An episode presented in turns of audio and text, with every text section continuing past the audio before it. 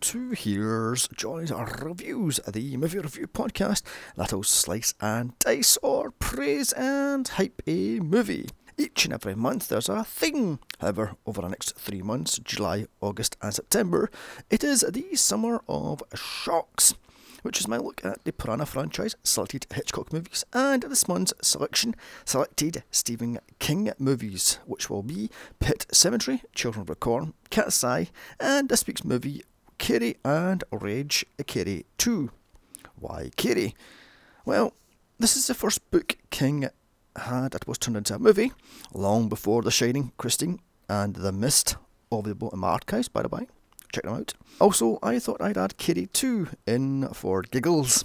I'm not covering the 2002 nor 2014 remakes as they are just utter trash.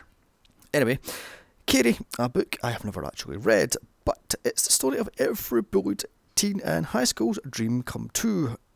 True? True even. Getting revenge on your bullies. And what a way to do so uh, with a telekinetic powers, fire, electricity, and pure blood lust rage. People ask me, if I had this power, what would happen? Well, Carrie would be a preschool special compared to what I would have done to my bullies. Anyway, moving on. Is this the prototype King movie? A kid with special powers, a religious nut, a bullies, and a lame ending. Mm. Brought to us by Brian De Palma and Stephen King, who got a mere $2,500 for writing the screenplay. With a budget of 1.8 million, this pulled in 33.8 million and quickly became every goth or loser in high school's favourite movie. In an age of feminist power, can this mid 70s movie still hold power? Uh, let us find out. Starring Sissy Spacek, Piper Laurie, William Katt, Amy Irving, Nancy Allen, P.J. Soles, and John Travolta. Directed by Brian De Palma. Uh, the plot class a class outsider, Carrie White, a 17 year old uh, with a strict religious mother, is bullied heavily in high school. Things only get worse when in gym class she has her first period. Terrified, she screams out for help. However, the class bitch and her clique torment the poor girl, and mocking her relentlessly. The gym teacher comes in to stop this and quickly punishes the nasty girls. The next day, all mean girls are forced to do extra physical education. Until school bitch Chris stands up to it. She loses her prom privilege, so she plots revenge on Carrie at the prom. This seals her fate, but find out what else happens here. So, the movie opens up on a volleyball match, and why am I getting Daria title theme uh, flashbacks? I mean, as the camera pulls onto Carrie White, played by Sissy Spacek of JFK, Blast from the Past, A Home in the World, The Help, Castle Rock, and Homecoming, as this is her most iconic role. She misses a pass and blows the game for the team. As she stands there in shame slash shock, the other girls mock her and indeed even hit her, including Norma, uh, played by PJ Soles of Halloween 78, Private Benjamin, Uncle Sam, hello there Eric, uh, the Tooth Fairy, and Alone in the Dark 2. She hits her with her trademark red baseball cap as she wears fucking everywhere, including the prom. Who the hell was a red bloody hat at prom? Mm. But it's Mean Girl Chris, played by Nancy Allen of Robocop and Poltergeist 3 fame, that hates Carrie the worst just for no particular reason other than she's a shy outsider. A typical bully, always picking on the weak ones while hiding their own insecurities. Hmm, cut to the changing rooms, and there's a lot, and I do mean a lot of 70s Bush on show, as the camera pans in slow mo, because of course it does, across the locker room as the girls are messing around and she's drying off. Note, none of the women actually wanted to do nudity until Brian De Palma showed them Sissy Spacek's nude scenes and they were fine with it. Speaking of which, the camera zooms onto Carrie as she's showering in the arty slow-mo steam filled room as soft flute music is playing as Carrie gets her first period uh, one thing here. She's supposed to be 17. Should have had gotten this thing much earlier, like, I don't know, 10 or 11. No, it's bloody well 17. This freaks out, screaming. She thinks she's dying. She begs all the girls for help. However, Chris, disgusted with her, she starts to pelt her with tampons, shouting, Plug it up, plug it up, plug it up, as other girls join in too. Suddenly, in runs the gym teacher, Miss Collins, played by Betty Buckley, of Wyatt Earp, Oz, The Happening, and Split. To stop all this, going as far as to slap Carrie as she's in hysterics on the floor in pieces, covered in tampons. Carrie screams in fear as a light bulb explodes as this is the first sight of her powers. And before I continue, I should say Sissy was 25, Amy Irving is 23, Nancy Allen is 26, P.J. Soles is 26, William Katt is 25, and John Travolta is 22, all playing 17. Get in. In fact, Betty Buckley was only three years older than Spacek, as she's supposed to be the PE teacher or gym teacher. Hmm. Miss Collins chases away all the girls as she tries to calm down Carrie. As cut to Carrie sitting outside the principal's office, that being a Mr. Morton, played by Stefan Gierasch. He gets the story of what happened from Miss Collins. I love the fact Miss Collins is sitting there smoking a cigarette. the 70s. Also, she's disgusted by Carrie herself as she has a bloody handprint on her pristine white gym short shorts. I mean, know, the principal gets Carrie's name wrong several times as he sends her home. This ticks off Carrie, so she uses her powers to flip an ashtray as it smashes to pieces on the floor. With that, she walks home, flipping a little brat off his bike as he screams, Creepy Carrie, creepy Carrie! At her. And note that is Brian De Palma's nephew, I believe. Anyway, moving on. Cut to Margaret White, the archetypal uh, religious nut of the King bloody universe played by Piper Laurie of Twin Peaks, the faculty, returned to Oz, and in fact, she quit acting in 1964 but returned when De Palma gave her this script, a which she thought was a black comedy until De Palma says this was a straight horror. However, she put this as a comedy. As she visits one of Carrie's classmates' mother, Mrs. Snell, played by Priscilla Pointer, of My Dearest Blue Velvet and on Street 3, check my archives. Also, but the Chud, Chud 2, again, my archives. Miss White is trying to sell her on some fucked up version of uh, the Bible. Uh, but Mrs. Snell has none of it and hands her 10 bucks and chases her off, just as Sue Snell, played by Amy Irving, uh, walks in, and this was her first movie. Indeed, she reprises this role in Rage Carrie 2. Cut to Mrs. White returning to her home, which is for sale, hmm. inside of which is covered in religious icons. As upstairs, Carrie hides from her mother, who gets a phone call from the school telling her what happened. Carrie comes downstairs to talk to her mother. However, all she does is pray for Carrie's sins or becoming a woman and then beats up Carrie for doing it. What the fuck movie? Just how much of a religious nut is she if she thinks becoming a woman is a sin? And no wonder poor Carrie gets bullied in school if her mother goes door to door trying to sell her twisted version of Jesus and then not telling Carrie absolutely anything. Thinking becoming a woman is the ultimate sin. God, if she's that much of a Rogers nutbag, why the fuck did she send Carrie to a public school and not have her homeschooled or even send her to a Catholic school? Or isn't that, quote, pure enough for her? For God's sake. After Carrie tries to stand up to her mother, she's dragged into her quote unquote prayer closet to pray her sins away. Jesus Christ. and note that is not Jesus Christ Carrie prays to in her closet, but St. Sebastian, whom was tied to a tree and shot with arrows, not crucified. Uh, so, moving on. Much later at night, as Mrs. White sits at her sewing machine, Carrie sticks out of her closet to get some food, but she's sent to bed. As in her attic bedroom, Carrie uses her powers to smash a mirror. The next day in school, an English teacher, Mr. Fromm, played by Sydney Lassick, reads out a poem written by our hero, Tommy Ross, played by William Katt of the House movies. Check my archives. Greatest American Hero and Perry Mason uh, TV movies. It seems he's the high school jock all round star. The teacher goes on to mock Carrie after she says the poem was beautiful. In fact, he goes, beautiful, beautiful, beautiful, for about 10 fucking minutes. This guy's a complete arsewipe cut to detention as Miss Collins punishes the girls for what they did to Carrie. A note on the wall being cleaned off is, quote, Carrie White can't eat shite. Charming. She has all of them lined up and chews each and every one out for the heartless little bitches they actually are. Also in this lineup is Helen, played by Edie McClurg, who I knew from my favourite B movie, Elvira, Mistress of the Dark, and yes, you've guessed it, check my archives.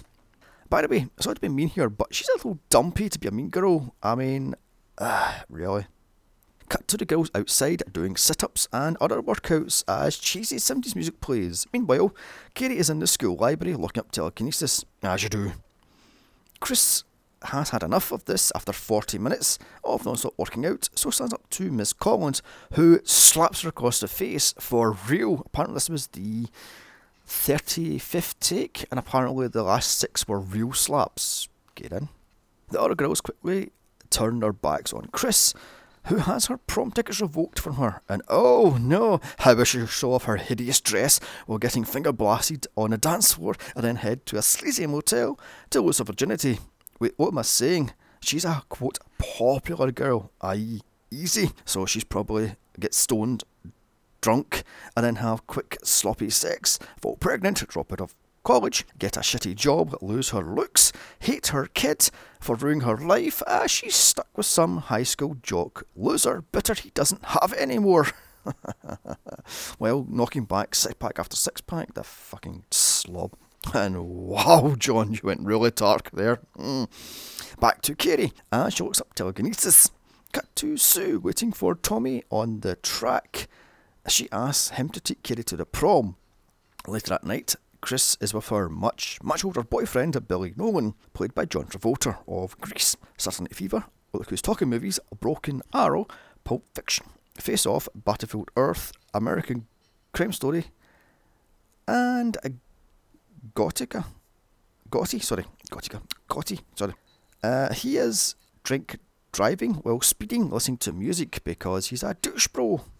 He drops his open can of beer spilling over Chris as a cop car drives past. She calls him a stupid shit, so he slaps her.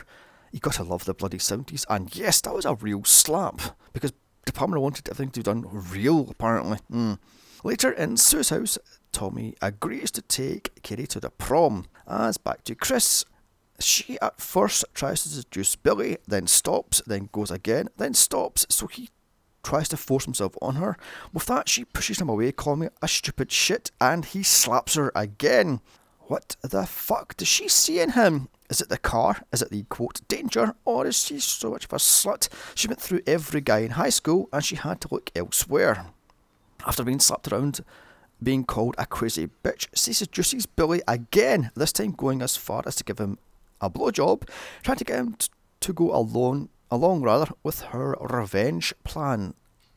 What the fuck? This woman is completely fucking deranged. First, he slaps her around a few times, and then she goes down on him just to get him to go along with her sick plan to get revenge on Carrie for what? Missing one shitty dance? Jesus Christ, she's fucking bugging us. Also, she must be good at ventriloquism if she can talk with her mouth full. Unless, of course, Billy's not packing a jumbo jet. next day in school, at the school library, Tommy asks Kitty to the prom. Kitty runs off, crying in a hysterical. Miss Collins finds Kitty as Kitty tells her all about Tommy. After a quick pep talk about how beautiful Kitty can be with some makeup and a new haircut from Miss Collins, Kitty is off for spring in her step. So Miss Collins pulls Tommy and Sue into her office to get the truth. Sue tells Miss Collins that she feels guilty over what she did to Carrie and wants her to have one good day in high school. In walks Norma to hand in attendance sheets. As Miss Collins has out with Tommy, she overhears this thing as Sue tells uh, Miss Collins she told Tommy to take Carrie to the prom. Miss Tomkins grills what Tommy and Sue's plans are for Carrie at the prom. Tommy says it's just one dance. Besides, she already says no, so Sue forces Tommy to ask again. Cut to later that day as Tommy pulls outside Carrie's house and then goes up to the door to ask her out. Carrie answers the door as Mrs. White screams for her in the background. She says no time and time again. However, he's not taking no for an answer. So he just stands there until she says yes. Okay then. Cut to a pig farm. Okay. As Billy and his boys kill a pig to get blood to dunk on Carrie. Billy bashes the pig's head in with a sledgehammer as Chris stands there and screams, Do it, do it, do it, over and over and again. She's fucking crazy. Meanwhile, back at Carrie's, Carrie tells her mother she's invited to the prom, so she throws hot coffee in her face, saying no, she's not. So Carrie stands up to her bugnut's mother as she rants, the boys, the boys, the boys. First comes the blood, then comes the boys, in melodramatic fashion. After more overacting from Mrs. White, Carrie screams, Just talk to me, Mama! And then uses her powers to close all windows in her home. Mrs. White screams, The devil is inside you! Until Carrie says, It's not the devil, Mama, it's me, I have the power. Pointing out her father ran off with another woman, it wasn't the devil that done it. Carrie stands firm, she's going. Cut to the high school gym, where the prom is getting set up as Chris puts the bucket of pig bloods, blood up in the rafters.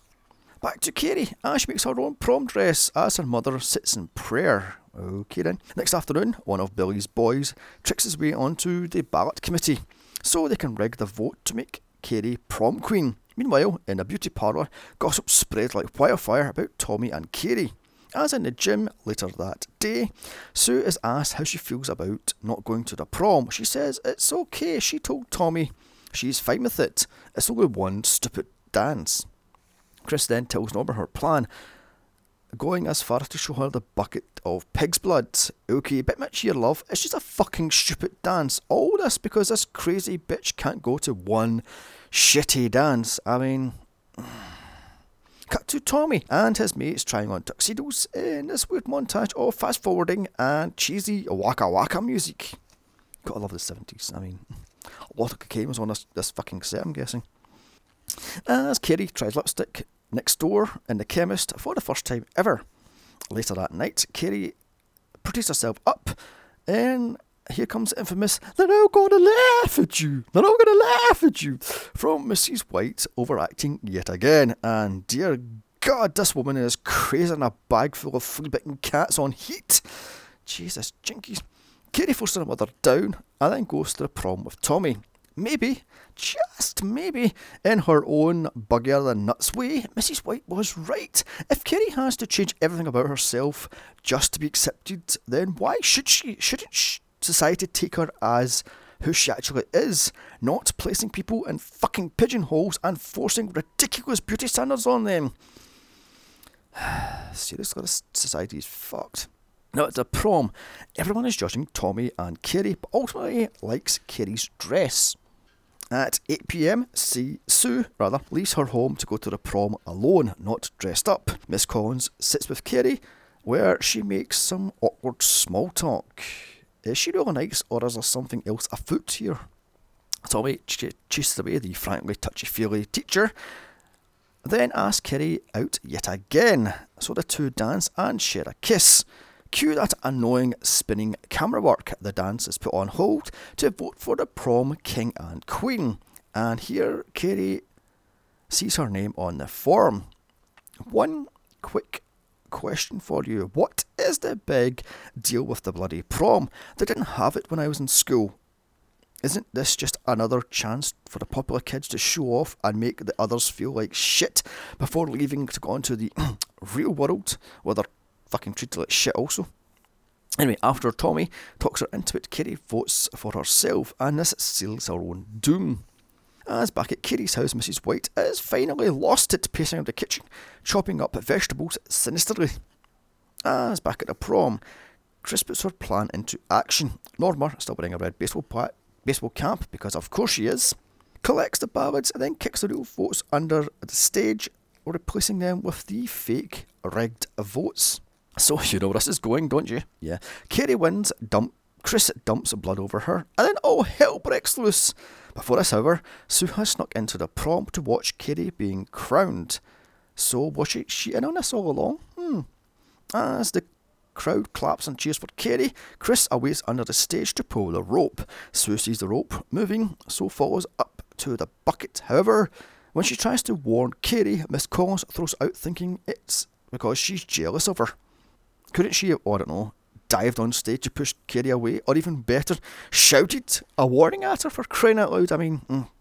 with Sue thrown out, Chris strikes, dunking the bucket over Carrie. As they all laugh at her, Tommy is killed by the bucket falling on his head. Chris sees this and runs for it. And note, the bucket of pig's blood was supposedly real pig's blood, which was stone cold, and that's Sissy Spacek's real reaction to it. Carrie hears her mother saying, They're all gonna laugh at you over and over again as she finally snaps. Her vision spins and she starts to use her powers. She seals the doors, starts the fire hose, and sets a place alight. She soaks Norma with it, and note, when the hose hit PG's skulls, it burst her eardrums, so she was able to hear for six months. The lights turn red on Carrie's rage increases as the water hits the lights, and this causes to, to, uh, to an electrical fire. Carrie electrocutes the head teacher, and the English teacher, Miss Collins, tries to run, but she's squashed by a falling scoreboard and is pinned to the wall, crushed to death. As the fire engulfs the gym, panic is rife as Carrie just walks out calmly, leaving all to burn. Chris sees this is happening and runs to Billy's car. As sirens scream in air, Carrie walks home still coated in pig's blood. Carrie tries to run over, but Carrie causes the car to spin and spin out and control rather, crash and engulf in a fireball. Full of bloodlust and revenge, Carrie returns home, where her mother has lit every single fucking candle in North Carolina. In fact, Carolina. Carrie walks through all this up to her bathroom to wash away the blood and the sin of multiple murders. Afterwards, her mother comes out of the darkness to spout out some shit about how she had sex with her husband, even though she thought sex was a sin even in marriage. What is wrong with this woman? She then stabs Carrie in the back with a butcher's knife after saying, I liked it. He had whiskey on his breath, and I liked it. It was such a sin, but he put it in me, and I liked it, so on and so forth. Carrie then falls back down the stairs, and with a mad glint in her eye, Mrs. White stalks after her. Carrie has no choice but to crawl across the kitchen floor, heading to her pl- prayer closet for safety. However, Mother is still after her with an evil grin on her face, so Carrie uses her powers to pin her mother to the door frame using every sharp object in the kitchen. Slowly dying in orgasmic pain, and I'm guessing Mrs. White was a self harmer then, because she must have liked the pain. Carrie watches in utter stunned disbelief. Now dead, Carrie drags her mother down, crawling into her prayer closet. She buries them both as she pulls the house down. Bursting into fire, it burns, sinking down into hell itself. Months later, at Sue's house, she has a nightmare of Carrie's hand pulling her down into hell as she lays flowers down on her grave because it's no longer a grave, it's just a pile of bricks and mortar and a sign that says Carrie White burns in hell. Charming. Note, this was shot in reverse. You can see a car in the background going backwards. I mean, hmm. her mother then cuts her off to an house as credits roll. So that was Carrie, every bullied person's dream come true to get revenge on their tormentors. With themes of th- feminist empowerment, bullying, abuse at home, religion gone wrong, and psychic abilities. This weird little movie with weird little camera tricks, cheesy ass mu- music, and OTT acting I will say one thing once this thing starts off at the last 20 minutes, it's a great time. However, this kind of lags in the middle. I also had a bloody music this. but anyway, I'm going to give this thing a very successful 7 out of 10. So stay right there as I look at the 1999 sequel, Rage Carrie 2. Can a movie 23 years later live up to the last 20 minutes of this iconic movie? Or was it just another Scream clone that should never have been made? Find out here.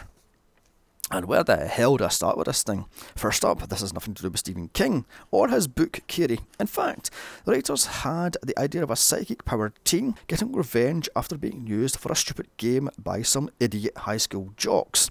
This is based off true events back in 1993, where college jocks would sleep with high school girls and judge them out of 10.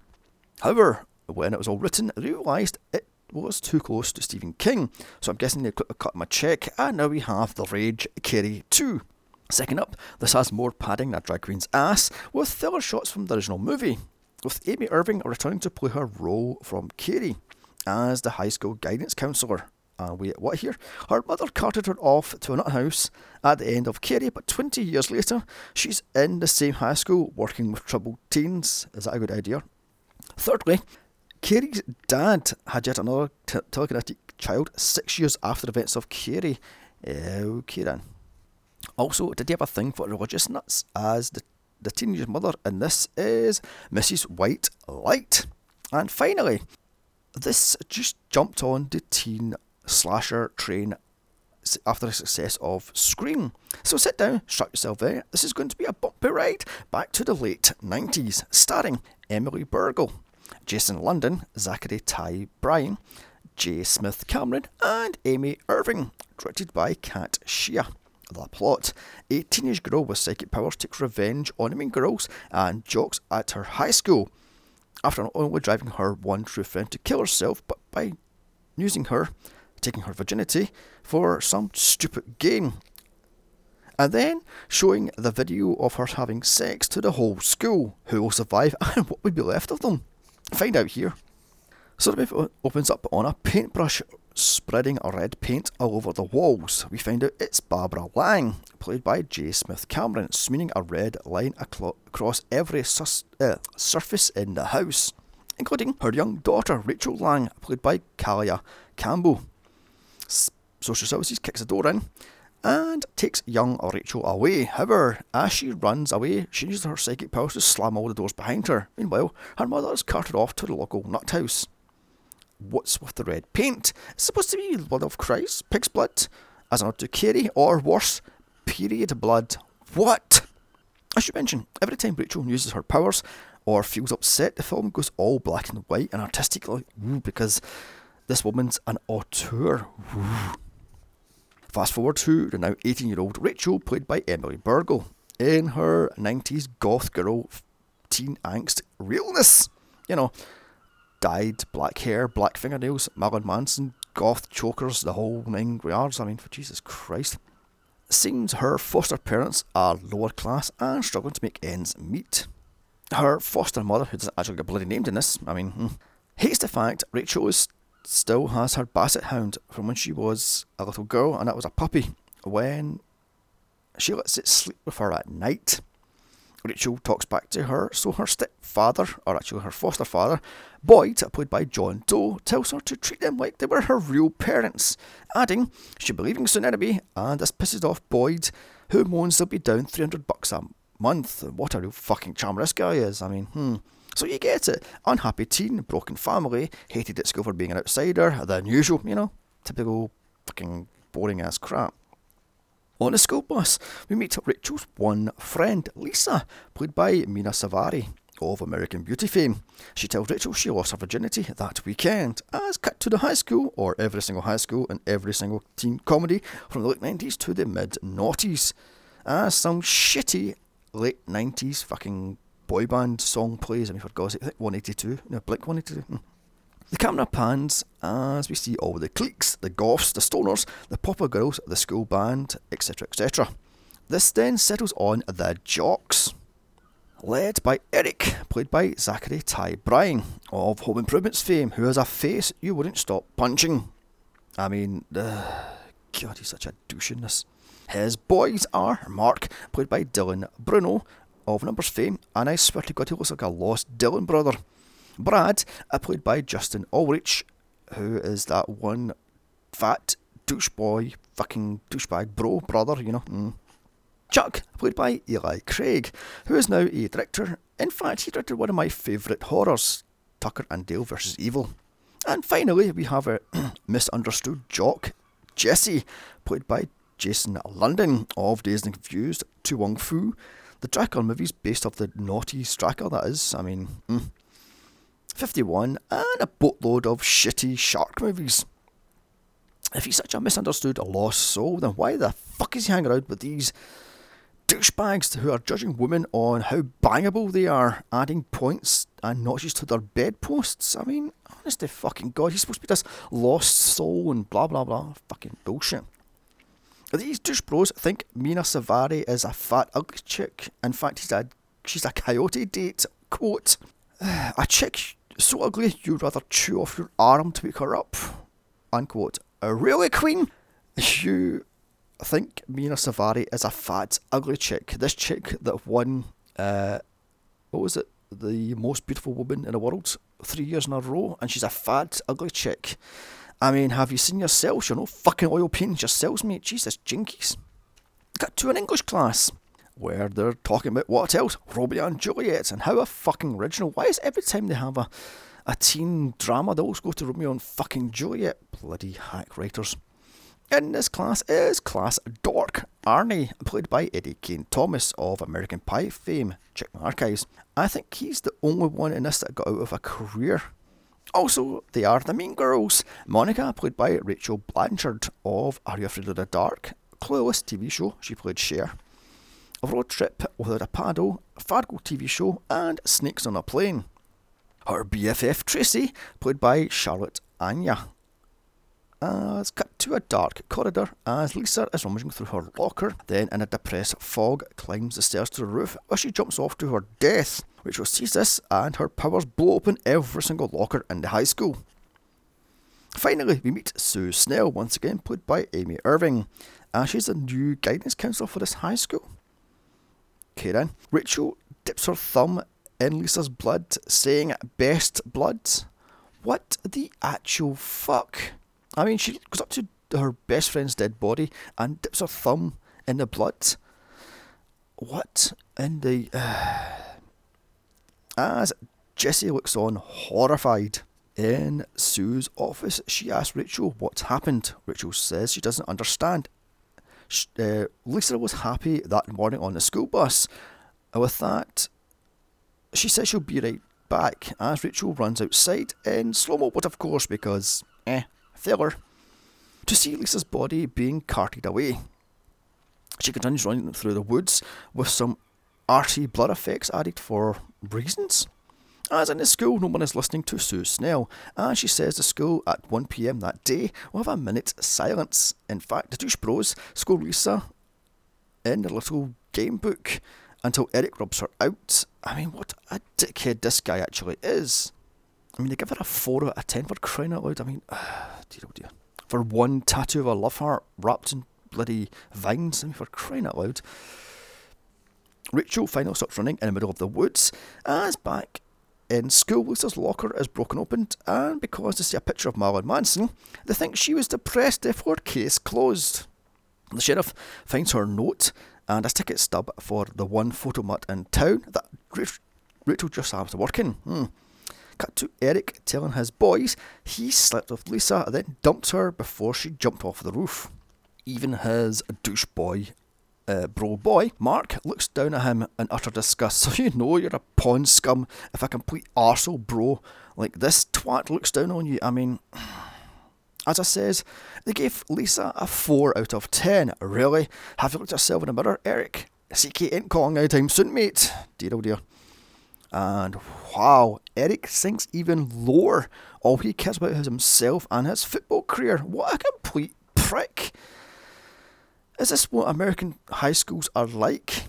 If you're good at sports, you're put on a fucking pedestal, untouchable, where nothing nor anything can touch you as long as you're good at a sports. No wonder we have people like Brock Turner in this fucking world. I mean, uh, I say, strip the schools of sports and put the money to more needed places such as math, English, or even how about a class that teaches you to become a human being, not a cold, shallow, heartless, self centered little waste of spunk, only caring about likes and how many followers you get on Instagram, Twitter, and whatever the fuck else you use nowadays. fucking little shits. I mean, oh my god. Moving on, Mark agrees to cover it all up as they pump class rings as they do. Barf! Who wrote this fucking script for crying out loud? Later that night, at the photo mart, while listening to Billie Holiday, what the fuck 17 year old listens to Billie Holiday? Rachel develops the pictures Lisa took of her and Eric that weekend. at pulls Mark in his car, but yet Jesse's driving for reasons. Hmm. To tell Rachel to hand over the money and it'll be 20 bucks in it for her. She says no, so he offers 30 bucks and a cruise around the block. And easily a Casanova. I can always swoon so much. Whew. She says no, claiming she's a dyke. With that, Jesse then speeds off again. If he's such a sweet soul, then why the fuck is he driving this dickwad around town? dear oh dear. Cut to later as Rachel is looking at the pictures and here she finds it was Eric that took Lisa's virginity. The sheriff collects the photos and then reads Lisa, sorry, reads Rachel Lisa's suicide note as Sue Snell looks on.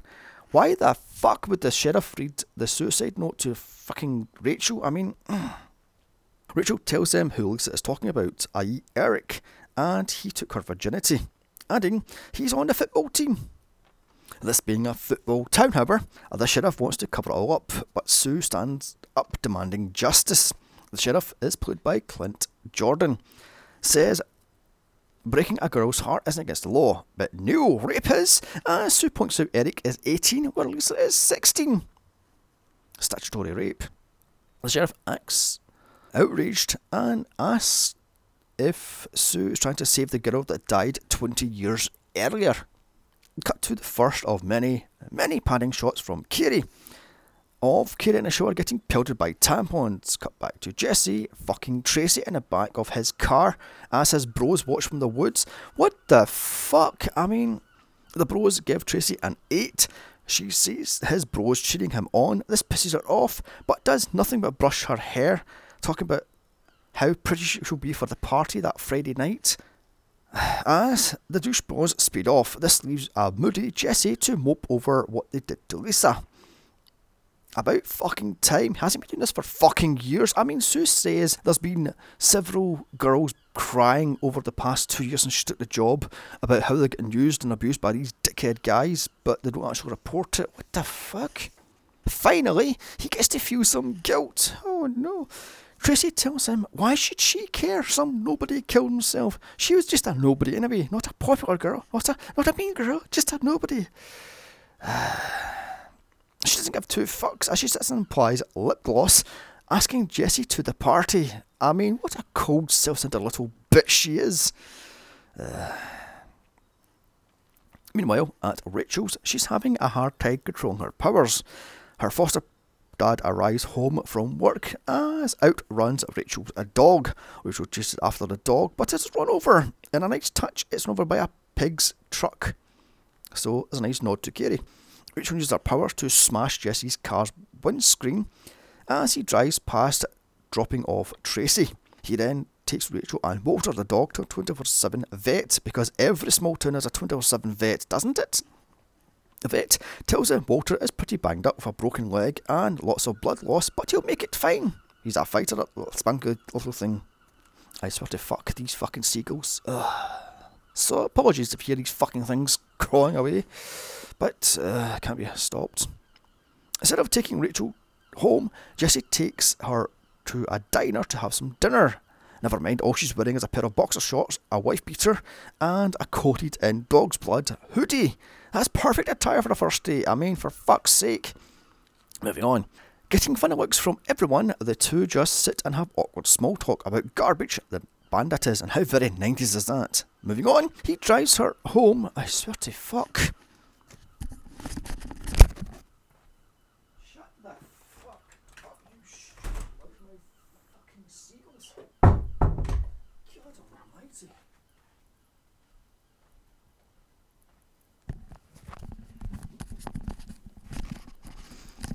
Fucking seagulls. Where was I? Oh, yes. Moving on, he drives her home. Yet more small talk as sparks literally fly as she shocks him using his, oh, sorry, her powers. So with that, she's in love. Cut to a nightmare of Lisa jumping as Rachel screams below in all arty farty black and white and slow mo as papers round run down, sort of rain down as blood runs down over a car windshield. It's Rachel, not Lisa. What does all mean? Who the fuck cares? Get on with it. Stop fucking padding. The next day, Miss Snell has Rachel in her office telling her she knows her mother is in Arkham Asylum for schizophrenia. Is her roommate Harley Quinn by any chance? Anyway, Sue uh, tells her all about Carrie, and yes, you've guessed it, more flashbacks. Again, is Sue stable enough for this job? uh, in the same high school? Really? Hmm. Sue asks Rachel how she feels about losing Lisa, and this sets off Rachel's power as she knocks a coffee cup off the desk. Rachel then has a heart to heart with everyone's favourite douche bro, Eric, but he just smirks and walks off with a shitting grin on his face because he's a complete cold hearted cunt. Cut to the coach showing last season's plays on an overhead projector. Eric isn't listening. and Instead, he has a go at Mark for not covering up. So the coach breaks up the little tete a tete, gets Mark to drop trousers, boxer shorts, and all looking for a tampon. Wait, what? So this guy, Mark, is standing there with his arse hanging out as the coach is staring at his fucking balls looking for a tampon string. This is completely fucked up in multiple levels. How the fuck did coach get away with doing this shit? I mean, what the fuck?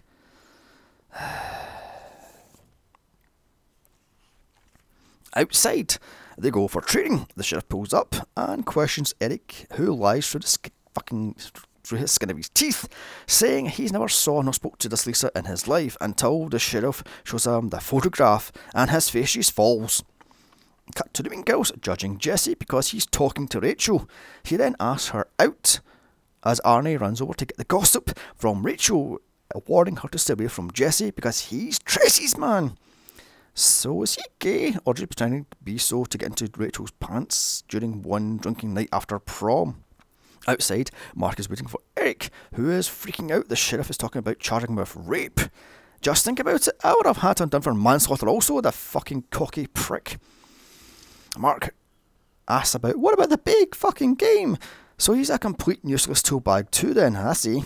Also, Eric only gives a fuck about his stupid game and the football scouts, so they come up with a plan to silence Rachel by the way, this is the first week in September. School has restarted. Why the fuck is the first game the big game? Isn't the big game usually the end of the season? Cut to Rachel's house. Ah, she's in the shower getting ready for her date. Someone knocks at the door. She answers it wearing a red towel. Really love you going to answer the door just wearing a fucking towel. More knocking as Rachel locks the door. It's the douche bros trying to scare Rachel. So she uses her powers to fight back, keeping the bros at bay uh, they try to hide their voice using a Donald Duck sound. What the fuck? I then turn off all the power and shine torches in the window. I then throw a brick through the window and terrorise poor Rachel. Okay, this is just ridiculous. Grow the fuck up, you spoiled little brats. I mean, the movie even rips off Scream with, What's your favourite scary movie? No movie! Just know that's a bad movie. You stick to your original story, you fucking hack. Eric breaks in with brass knucks, going to smash Rachel's face in. And wow, mate, just fucking wow. You're going to punch out a fucking 18 year old, 17, 18 year old's face with brass fucking knucks, all because she reported you being a fucking rapist scumbag like you fucking are. She, however, breaks his fingers as slamming a window on them. The foster parents come home. Rachel, however, doesn't tell them she was attacked. She just storms off to her room because she's angst 18. The next morning at high school, the rival team do a drive-by egging. What the fuck? Jesse goes over to Rachel to ask why she was a no-show at their date. She however walks off. Instead of telling him about her attack, she just walks off all mopey-like because angst 18. Is there any likable characters in this fucking movie? I mean, in the original, Katie was sympathetic and Sue was trying to do something to better herself. Hell, even the fucking Mean Girls weren't that bad apart from the buggy or nuts. Chris. Tracy whines to Monica how Jesse picks Rachel over her. Maybe it's because she has a heart and cares something more about social standing and or fucking makeup, you fucking shallow bint. Rachel tells Jesse maybe they shouldn't date. After all, he's a football stud and she's a nobody. But, much like the original, he pulls the I'm taking no for an answer card as she says yes after fucking two minutes of full on harassment. In a locker room, and dear God, you can tell it's a female director, as there's fuck tons of male nudity. Jesse asks Mark, Mark why the fuck they went after Rachel. Mark just tells him he's a friend who looks after his friends, or bros before hoes, mate. Uh, he is right on one thing, however. Jesse doesn't know Rachel for shit. They went on one date, and now he's a changed man. He's a perfect person. Uh, God. Yeah, that's how you wipe away years of being a jock, dickhead, using your looks, social standing, and money to get into girls' pants, and then dumping them after you're finished with them like a fucking used tissue. Uh, fisticuffs are happening as Jesse stands up to Mark and yawn. Enough of this alpha male bullshit. Just get to the fucking quote prom scene. Meanwhile, in Miss Snell's office, she gives Rachel a quiz to find out if she has powers or if she's like her mother, a fucking bug nut schizophrenic person. This doesn't bode well for a snow globe on the desk as Rachel makes explode. Now Sue knows she has another kitty on her hands, yet more flashback to the prom scene. Again, is Sue stable enough to be working at this fucking high school? Later that night, on their date, Jesse takes Rachel to the lake lakeside to watch some stars. Ooh, ah, romance is dead. He tells her she's lucky to be an outsider and doesn't have to give a shit what people think and having the whole peer pressure all over the top of her head. Well, she says she wishes she was a shiny, happy person just like everybody else, and this stuns Jesse. So basically, Rachel is a fucking shallow bitch, I know, but she has no friends, therefore she's an outsider, an edgy, angsty teen. Ugh, God. One kiss later, and it starts to rain. Is that hinted something else then? Hmm. Also, Rachel can now control weather. Really? More awkward small talk. This leads to yet more kissing and octopus hands. As Rachel, lying on Jesse's lap, complains the handbrake is poking into her back. Yeah, love, that ain't no handbrake. She then tells him she's a virgin. She wants it to be special, having flowers, candles, the whole nine yards. Uh, cut to Sue visiting Rachel's mother at Arkham. She asks Mrs. Lang who Rachel's father is, and then asks if Rachel had freaky powers growing up.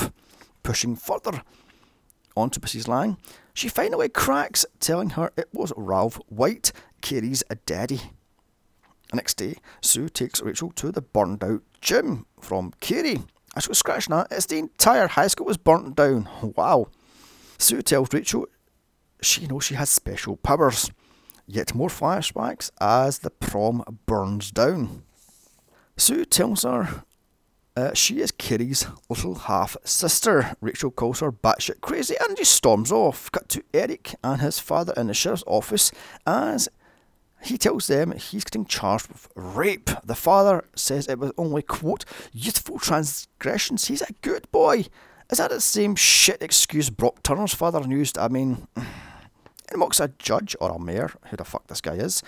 And here Eric spills all about his football team's little game of shagging girls, judging them in bed and giving them a score out of 10 then says all the boys are doing it, throwing each and every one of his brothers under the fucking bus. What a complete worthless arsehole this guy is. And what a complete cunt. First of all, you force girls into sleeping with you, then try to beat up an 18 year old girl, and then cover it all up. Also, uh, you caused a 16 year old girl to kill herself, now you're throwing your brothers under a bus. Wow, sir, just wow. Of course, this being a football town, and Eric being a white and rich, he's let off with a slapped on the wrist. Out walks Eric with a shitting grin on his face, because of course he does, the fucking asswipe. Next day, Jesse continues to schmooze Rachel, asking her to the big game. This pisses off Tracy, who rants at least dump me for somebody that counts. Tracy demands something to be done to stop her from being dissed. Oh no, princess, what's wrong? Someone not nothing going your own way, so it's time to throw the toys into the pram like a little bitch you are. Uh, cut to Mark helping Jesse with lifting weights. Then Sweet talks his way into Jesse's good books, going as far as to offer him his parents' cabin in the woods as a place to take Rachel. He agrees. As cut to Rachel being a pretty womaned as she tries to buy lipstick. The snooty store assistant chases her off until Monica tells her Rachel is a friend from high school. Monica tries to worm her way into Rachel's good books, telling her she thinks Tracy is a quote Melrose Place super bitch, applying lipstick uh, to Rachel. Monica asks her to the big party Friday night. Uh, danger, danger, Will Robinson, danger! And the silly bitch says yes. God. As Rachel walks away, Monica steals lipstick, handing it to her on the outside of the store. Okay then. So now they're besties all of a sudden. Yeah, how about no? That night, Rachel dolls herself up listening to more Billie Holiday. For the big date, this drags for a full two fucking minutes as you see her applying mascara, curling her eyelash, putting her lipstick, putting on the. Oh, what the fuck? I've just got on with a bloody thing. Finally, Jesse shows up to whisk her away with a bunch of daisies in hand, that being Rachel's favourite flower. Flowers, even. At the cabin, Jesse and Rachel have sex as outside Mark and company record it. The next morning, Rachel is caught sneaking into her bedroom through the window as her foster father has her grounded for the rest of the bloody weekend. She mopes around in her room, trying on a red dress she somehow managed to buy. What the fuck? Back in school, as the team have shaved off their hair for some bullshit till building reason. What the fuck? Jesse walks off in utter disgust. Sue visits Arkham again to break Mrs. Lang out in a vain attempt to help her save Rachel. Okay. It's the big game time. Rachel listens to it on the radio while wearing a red dress. Okay then. As Sue gets Mrs. Lang out. Meanwhile, in the game, Eric is sent off for chopping a rival player's throat. So this guy is just highly unstable and a complete prick. As Sue runs Mrs. Lang out of Arkham. Uh, some the same cheesy music from Carrie plays when Toby was buying his tuxedo for some fucking reason. Back to Rachel, who hears on the radio that Jesse has been hurt and hurt bad, so she rushes off to help him. Sue drives Mrs. Lang throughout town as Mrs. Lang sees and talks to people who aren't there. Okay. Rachel arrives with 12 seconds on the clock. She helps Jesse's throw win the big game. Ah, Jesse is carted off the pitch. Rachel screams, I love you, by pointing at him. What the fuck? In the locker room, Jesse is handpicked by the scout as Eric sits in shame. Monica gives Rachel a ride to the big party, leaving Tracy behind to snare Jesse, which she does by spray painting Bulldog's suck, Devil's rule, and slashing his tyres as Tracy leaves, Sue arrives. Wait, I just got this lame ass jo- joke. Monica is taking Rachel to Mark's house, and his second name is Chandler. They're all friends characters. For that, you lose two points, movie. That's a bad movie. For God's sake. At the party, everyone shows up, even the loser, Arnie, as he sits outside the gates doing donuts while drinking cheap beer. What the fuck? Rachel walks in and she's giving the stink face by everyone, then rubbernecked when Monica says she's with her. The douche bros be extra nice to Rachel. Hello, alarm bells must be ringing. Love you, silly bitch. At Tracy's. What, they could have called her Phoebe or fucking Courtney? I mean, mm. she unsubtly hits on Jesse by changing in front of him. He is not interested, however. As at the party, Rachel gets drunk and has to dance with Elf for one of the douche bros. Mark puts on the tape from Rachel's first time and lets everybody see it. And here it is, what this lame duck has been building to the they're all gonna laugh at you scene. Well, they all laugh as Mark throws Rachel the scorebook. She finds out Jesse has won the game by a good 10 points. Mark calls Eric down, who has a broken arm for some reason, and now the games begin. Mark forces Rachel to watch the tape on a huge screen which has a mirror all across the house. What the fuck? Where everyone points and laughs at her. More arty shots and black and white bullshit as Rachel finally snaps. First, her heart in chains tattoo, the matching one, well, no chains, it's more vines, matching one that Lisa has, starts to heartbeat, and then all the doors seal shut, and an earthquake hits as a bad CGI Vines grow over her body. Rachel blows out every single glass in the house, including doors and windows. Then stalks after Mark, Eric, and Monica. Sue shows up just as the shutters slam shut and is killed via a poker through the head, which first goes through Brad's eye, I believe. Next, Rachel kills people with CDs. How very Hellraiser III? By the way, check my archives. The bar explodes and then a log flies out of fire and sets the place alight. People run for their lives as the place burns. Outside, Arnie and the losers are jealous and inside. Kieran. Mark and Eric run upstairs to Mark's dad's harpoon room because, of course, he's got a harpoon room. and they arm themselves. Rachel slowly stalks after Mark, Monica, and Eric until they have trapped in the pool room. First to die is Monica, as Rachel makes her glasses explode. She's blinded, so she's Eric in the balls with the spear gun, ripping off his cock and balls. Mark then shoots Rachel with a flare gun, but it only wounds her as she falls into the pool to put it out. That's not how flares work. Mark then gloats until she pulls him in. Rachel then closes the pool cover, drowning Mark. Rachel uses the spear gun to cut away out of the pool and escape. Her mother comes down to help her, however, she thinks the devil is inside her and runs off back into the fire, leaving Rachel to die all alone. Jesse arrives and this picks up perks up Rachel rather, who sees he's with Tracy, so she drops the fucking burning roof on Tracy's head. Jesse tries to pull Rachel out, but she sees on a tape the two of them are still having sex. Jesse claims he had no idea this was getting recorded as Rachel unbolts the stairs uh, to kill him. She stops when she sees on the tape he said he loved her in his sleep, who said romance was dead. However, the stairs fall on top of Jesse, so Rachel dies in front of Jesse and saves him. Now dead, almost, and with the place burning down, he gets out. Well, actually, she force pushes him across the fucking room and into the pool. As one year later, in Jesse's university at midnight, Rachel's ghost visits Jesse. Uh, the two have a kiss and she shatters into ashes. But it was all a nightmare. As credits roll. So that was Rage Carrie 2, not a patch on the original. If they wanted to make a movie about how bad Team Rape is, they should have done it instead of adding a piss poor Carrie clone. However, if they wanted a Carrie clone, then they should have flipped the genders, made Rachel a boy, then he could have passed on his powers to his kid. I mean, none of the people in this are likeable, not even Rachel. Jesse is a lovelorn puppy dog, Eric is a complete utter useless tool bag, Mark is a moustache twirling baddie, and Monica is just a cheap mean girl stereotype. The effects are cheap. Amy Irving is completely useless in this fucking movie. The script is trying too hard to be edgy and cool, and overall, this is a chore to get through. In fact, it took me three days to write and well, watch and write this fucking review. This isn't half of what Carrie is, therefore it's getting half the score. A 3 out of 10.